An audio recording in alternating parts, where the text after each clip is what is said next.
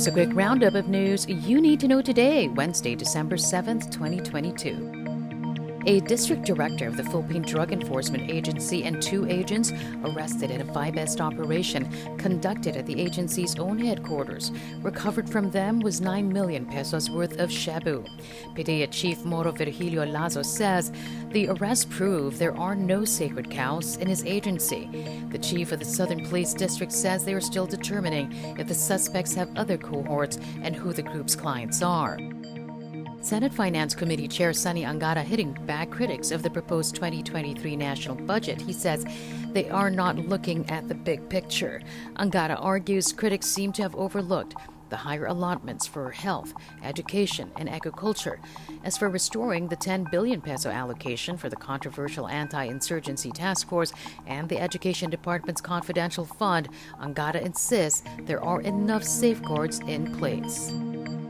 The Philippine labor market continues to improve. Unemployment fell back to pre pandemic levels at 4.5% in October from September's 5% reading. This translates to 2.24 million jobless Filipinos, down from 2.5 million the previous month.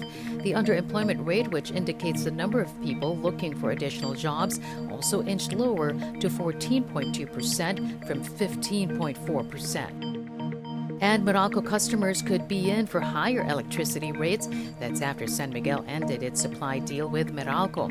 This forces the utility giant to source power supply from the spot market, which tends to be more expensive.